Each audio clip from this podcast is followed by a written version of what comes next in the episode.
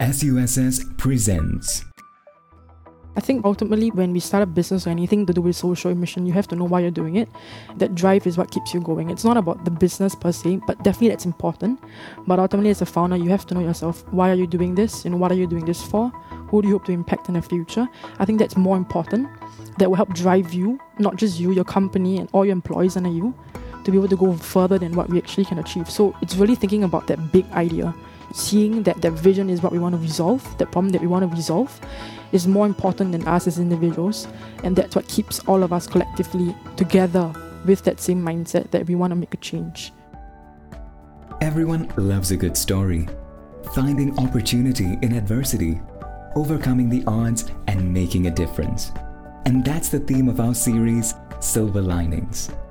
A show where we celebrate stories of social impact shared by students, alumni, faculty members, and special guests of the Singapore University of Social Sciences. Welcome to Silver Linings. I'm Ellen Gould, Head of Entrepreneurship Program at the Center for Experiential Learning at SUSS. Today, we are speaking with two SUSS students and inspiring tech entrepreneurs with a social mission in their 20s. Janine Koh, co founder of Nino News, and Rayner Loi, co founder and CEO of Lumitics. Today we'll be discussing about social impact and specifically about the effectiveness of doing good through entrepreneurship. Welcome, Janine and Rayner. Thanks so much for coming today and joining me here today. How has it been? Well, thanks for having me. Ellen, it's been a while since we, we last spoke. So yeah, really looking forward to spending time and just catching up today. COVID has obviously, I mean, hit everybody hard, right? I think we're just really trying to make the best of what we have right now and just hoping and praying that things would get better. Get better, yeah. Mm. Yeah. yeah, thanks for having me too, Ellen. I mean, I think for now, even with COVID, I think we're just trying to be positive here as well. Since you're both running tech startups with a social mission, could you tell me a bit more about the business you're doing and how you came about it? So, Lumitics works with hotels, airlines to help them tackle their food waste. Food waste is one of the most overlooked environmental problems, and the main reason why hotels, airlines, and large commercial kitchens find it hard to tackle their food waste and reduce it effectively is because they often lack visibility of it. It's very challenging for a chef to tackle uh, food waste in his kitchen when they don't even know how much food waste they're throwing away and when this waste is being generated. So, what we do, our solution is essentially a smart IoT tracking solution that gives chefs visibility of their food waste. We track that using our smart dustbin, and essentially the data we collect acts as a feedback loop to then highlight certain areas where chefs can reduce their food waste. Right, and Nino News, what we do essentially is that we curate and we summarize real world content and information for preschool children. So we target the preschools themselves. Uh, why we decided to actually work on this is because of the fact that I myself am an educator, so I have seen quite a few issues in the education space with regards to uh, preschoolers. So an example was like one of my children actually asked me a question. He was six years old. He actually asked me one day. He said, "There is a general election ongoing. So why does my mummy and daddy have to take off to go and vote. You know, what is this voting for? So it got me thinking as an educator, you know, hmm, how do I explain this to my young child? And I tried to go online to search for information, YouTube, any of this content online, but I found out that in fact there was no such content available to these young children and no such content that can enable us teachers to actually be able to teach these children about such information. So that got me thinking, hmm, maybe you know this SaaS platform can actually come in to really help empower educators to be able to teach children such information about the real world essentially. Awesome. Thanks so much. It's amazing to hear about these stories, you know, because um, you know what I love about you both is that you're so young and you're taking entrepreneurship as a real life uh, challenge. I still remember how you came then to the uh, Medan one, right, to figure out whether Indonesia is your market, um, where you had Nino News already. You uh, started the Alibaba Cloud SUSS Entrepreneurship Program. And congrats also for getting funding. so it's great to see how you are now really in that domain that I feel you really belong to. You know, early childhood, it's your major, it's really your passion. You have so many insights, so much network as well, right? And now you're trying to make a change here. Right. We're really proud of you. So definitely our poster girl. Thank you. Thank you. and Rayner, you've always been our poster boy, right? You have started entrepreneurship really at SUSS. Actually, if you think about it, you were the first one doing your entrepreneurial work attachment. hmm That's really uh, one of the reasons why we started a six months full time program where we can allow people like you yourself to actually build a company full time within six months, right? And count it towards the uh, graduating requirement. And then you also joined our very first entrepreneurship bootcamp. You got funded. So it's amazing to see how you have also tackled that space of um, food waste, right? And really create impact and to make a change in the world. Mm. So, so we are really, really glad to see people like you who take SUSS as a social mission as well. Yeah. So maybe you can share with us why is this work actually meaningful to you? I think food waste is one of the most overlooked environmental problems in the world. There's a lot of good work being done in other areas, you know, in plastic, uh, water, and stuff like that, and all those are great. But I personally feel, and this was when I first started about three years ago, not much is being done for food waste. Um, I've certainly been encouraged. I think over the last three years, there's been a lot more work that's going into it, but I still think that it's one of the largest overlooked sort of environmental problem, and its effects and consequences are massive. Globally, we throw away about 1.6 billion tons. When I first started about three years ago, the data then was 1.3 billion tons. I think last year the Boston Consulting Group published a updated report and they reported that now we're throwing away 1.6 billion tons. So that's just a crazy amount of waste that we throw away each year. And being wasteful is one thing, but there are massive environmental impacts to that. So food waste, for those of our listeners who are not so aware, not so much in Singapore but other parts of the world, food waste actually gets sent to landfill. And on top of you know taking space and whatnot, the reason why it's harmful to the environment is because it releases methane gas, which is 25 times more harmful than your normal sort of carbon dioxide, which we all know um, it's a really harmful sort of greenhouse gas already. So you just imagine methane, which is 25 times more harmful, the amount of environmental impact that has on our planet. And the most frustrating thing about food waste is that it's actually a problem that can be solved. And we have the technology today to actually tackle it and to make an impact. I think that's one of the reasons why I think I'm so passionate about it, mostly because it's really impacting our environment and it's just really a problem that can be easily tackled. I think for Nino News, actually, in, in some sense, like what actually um, mentioned about, you know, SUSS has helped us in a lot of ways. Essentially, I think also my course has helped me in many ways, in a sense whereby they've helped me to um, be able to expand my thought process and understanding about my industry as well. In fact, there's this UN sustainability goal called Goal Number Four, which is to ensure quality education for all children worldwide. So I think why I'm so passionate about what I do essentially is because we hope to help kids in the future who are not able to access the proper curriculum or resources. So in some sense, we hope our platform can come in to help and aid these schools, not just preschools in the future, but schools, schools in general that would need help in terms of their curriculum or pedagogy. You know, we can have a board of advisors as well that come in to ensure that our platform is quality, the content we produce is quality, and ultimately that is the vision for our business, and that's why we are really passionate about what we do me and my team.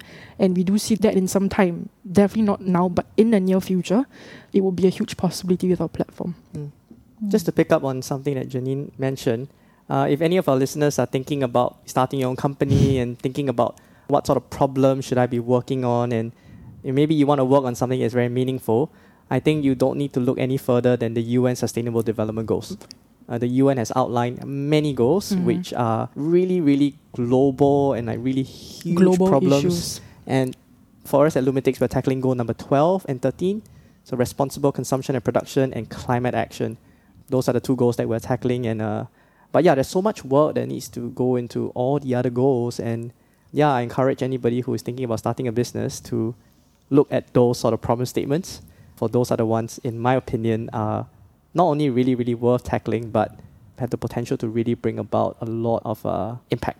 Especially social impact in that sense, yeah. Yeah, I'm glad you mentioned that because that's really where uh, being SUSS, where we really want to add value and actually help entrepreneurs who not only want to build a business, but really build a business that creates impact. Mm. So, from your perspectives, what do you think is actually really the difference of building a tech startup with a social mission compared to um, just any other type of business. I think ultimately, when we start a business or anything to do with social mission, you have to know why you're doing it. That drive is what keeps you going. It's not about the business per se, but definitely that's important. But ultimately, as a founder, you have to know yourself. Why are you doing this? Know, what are you doing this for? Who do you hope to impact in the future? I think that's more important. That will help drive you, not just you, your company, and all your employees under you, to be able to go further than what we actually can achieve. So it's really thinking about that big idea, seeing that that vision is what we want to resolve, that problem that we want to resolve, is more important than us as individuals, and that's what keeps all of us collectively together with that same mindset that we want to make a change. Yeah, I don't think I can put that any better, honestly. I mean, those I think are the same exact reasons why I decided to start a company that is focused on tackling a problem that can bring about tangible social Mm. and environmental impact. The people I work with at my team, I think we wake up each day knowing that the work that we do is not just to help increase the valuation of the company, though it, does. But you know, at the end of the day, when we lay our heads on our pillow, know that we're actually moving the needle in terms of making a difference in the world. And for me, that's meaningful. I think what gets me up each day and what uh, drives me is the fact that I can work on something that is tremendously meaningful. Yeah. I don't think I'll get as excited if I were to wake up and sort of run a F&B restaurant, though obviously there's nothing wrong with that. But I Mm. mean, I think for me personally, it'll be less meaningful running a F&B sort of retail sort of business as opposed to running a company that tackles a really, really big problem and at the same time bring about social and environmental impact. Mm. No, definitely. I think the most important fact here is that there is a higher purpose, right? You're building a Mm. business. It's not just about uh, making money, which is also important, right, to keep your business uh, sustainable, but it's really you have an impact built into your business model. So, obviously, as much as you will maximize profit, you will ultimately maximize your impact as well because you're going to reach it, go out there, reach out to the world, and make sure that you solve the problem that you want to solve because we do have a lot of students who kind of misunderstand the whole idea of uh, you know social entrepreneurship. Very often we have to explain look if you want to start a social enterprise you need to have sustainable um, financial revenue. It's not possible that you just rely on donations. So you know i think we have come a long way also. So in the beginning i would say we had mainly charities non-profits right who were trying to do good and then we have the corporates who have maybe a CSR, you know, corporate social responsibility angle, where they try to maybe spend time or money and eventually then help the charities to do good. But now we have this whole new generation of impact businesses and social entrepreneurs who actually see that there is a potential to scale and that's why I love um, you also saying that you're a tech startup with a social mission because that makes you fundable, investable, Mm. scalable, and at the same time you really solve a huge problem that is worth uh, solving and you maximize impact. Yeah. So, Yeah. so that's interesting. I think. Uh, Yeah. So I think that maybe for some of our listeners who may not be as familiar, social enterprises are essentially well businesses that have what we may sometimes call a triple bottom line. So on top of your normal sort of financial metrics, these companies often also are able to deliver on the social and or environmental metrics also. And it's my belief that you know there's nothing wrong with making money. I have a belief that unless we make money, we cannot scale our impact. Exactly. Mm. So to put it very, very simply, right?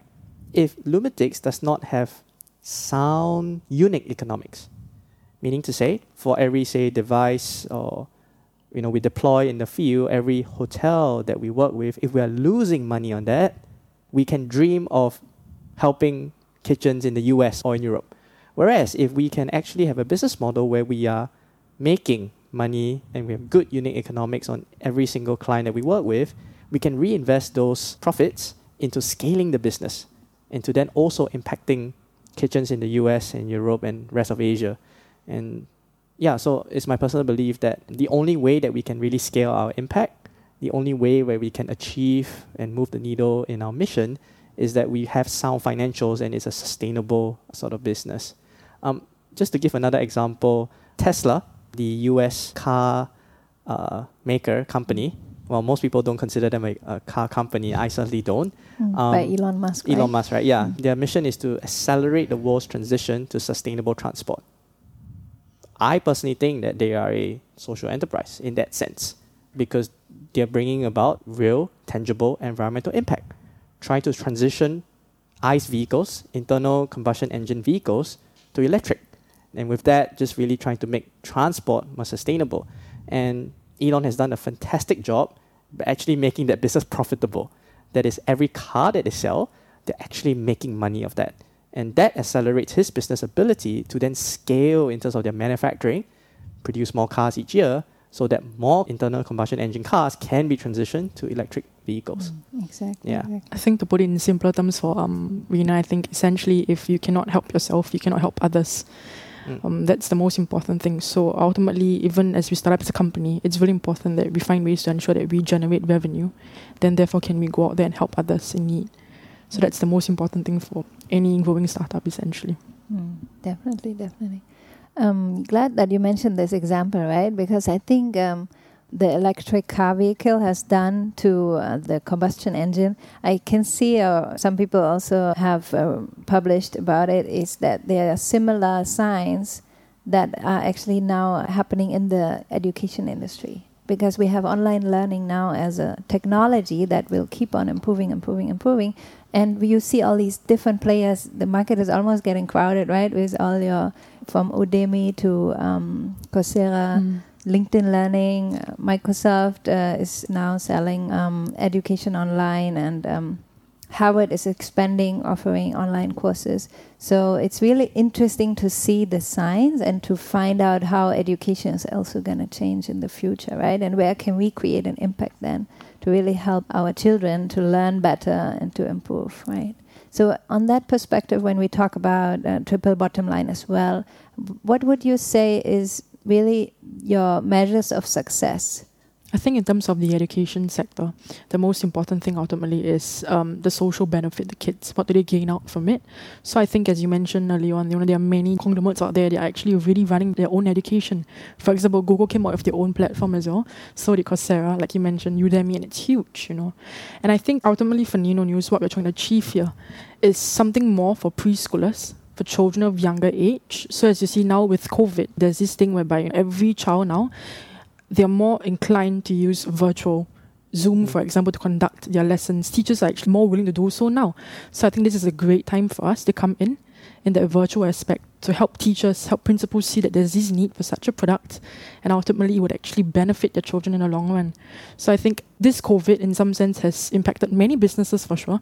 But I think for the educational sector, it's given us a brand new eye opener mm. to see that in fact learning can occur online not just face to face, but online learning could be the next thing, and we could not be just looking at just our children in our own class, but internationally, globally. You know, can we help children Mm. from, let's say, the United States, or maybe even third world countries like you know um, Afghanistan, places like that. So I think for education wise, we are moving towards a global forefront. I think this is a very exciting journey ahead for us. I think for me, how we sort of measure success and the sort of key metrics that we look at would be obviously amount of food waste that we have reduced in tons and then converting that into the equivalent of carbon emissions that have been avoided and number of meals that have been saved and also of course how much dollars and cents that we have saved our partners. So i would guess like those would be the key metrics we sort of look at. On a more sort of personal level for me to me being successful just basically means so long as i'm pursuing something that i absolutely love and enjoy i am successful that's my personal definition. And I think that we all have to sort of define this for ourselves, what success looks like to us. I'm deeply passionate about what I call alternative narratives to success. So anytime I get an opportunity to speak on food waste or on my entrepreneurship journey, I, I love to talk about this because I think for many of us uh, growing up in the Singapore sort of education system, we've been fed a narrative on what success looks like. And I think for many of us, we've just sort of gone on the autopilot sort of route where success means this, success means that. It's a very narrow definition. I'm of the personal belief that we all need to define success for ourselves because we're all different. Mm. Uh, and I think the sooner we're able to do that, the sooner we'll be happier. Mm. So actually, really, for me, the key metric I look at for success is how happy I am. Mm. Yeah. Great. And uh, for me, I'm most happy when I'm pursuing something I absolutely love and enjoy, Mm. which is why I decided not to continue with my university education, at least for now, uh, to sort of put that on hold because um, sitting in a finance module and crunching numbers on Excel was not giving me much happiness. Uh, but running a company and going out there and making impact is. So, yeah. Mm, amazing, amazing. Because um, really, what SUSS is trying to help here also is that we want to support entrepreneurs who have a social mission. So we are in the business, if you will, of creating entrepreneurs to do social good. And what I really find quite impressive about what's happening currently in the startup scene, you can see more and more investors who are actually looking now for impact, right? So, impact investing is a huge uh, trend, I think.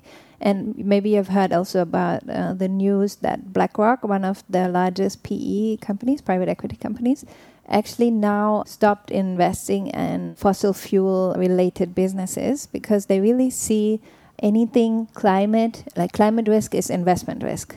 And uh, they have now committed 100% of their portfolio, several billions, to ESG, um, environmental, social, governance uh, related businesses. But you know what I find interesting is that since you know you have these trends showing that impact investing is more or less a given. You know, your business should not just make money, it has to have impact in its core. I think that we will see this trend in future much more. Um, we will also see, I think, more startups going in this direction just because we have at the other side the consumers who are more conscious. Consumers are, especially I think millennials, Gen Z, who really want not just to consume but consume responsibly. For SUSS, we launched our SUSS Venture Builder, to uh, really help students, uh, graduates, at an early stage to build companies. We are focusing on domains where we have strong expertise in, like gerontology, elderlies, um, early childhood. Then there is sustainability, fintech, blockchain, uh, mental health. And um, it's great to see how even our faculty, since we are an applied um, university, how they come up with problem statements validated by the industry. Because our thinking is really it's so hard to come up with a problem from scratch. So i would be curious actually to hear from yourself about what you think that entrepreneurs um, should focus on in terms of impact uh, businesses. What do you think are the areas we will see growth in future and what are the domains really where you feel your generation has a high potential of uh, succeeding yeah, so maybe I'm biased, but uh, I really, really do think that a lot more work needs to go into tackling food waste. So the way I'm seeing it right now is that for food waste, the problem of food waste, there are three categories of solutions. There is the recycling. So you know, companies uh, build machines that turn food waste into compost. I think that's a fairly well-established sort of category. There are a lot of organizations and charities that also try to do what we call redistribution.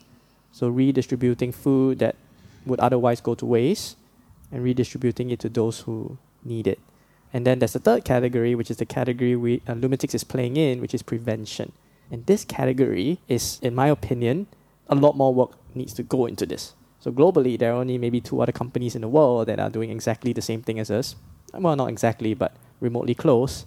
And well, food waste is a huge problem. So call me biased, but I personally think that food waste is a problem that I encourage uh, people to look at when I get invited to speak about my business, I often tell people, please copy me because like there's really so much to go around. I mean, Lumitics can't work with every single hotel in Asia, nor can we work with every single airline in the world, nor can we work with every single cruise ship company.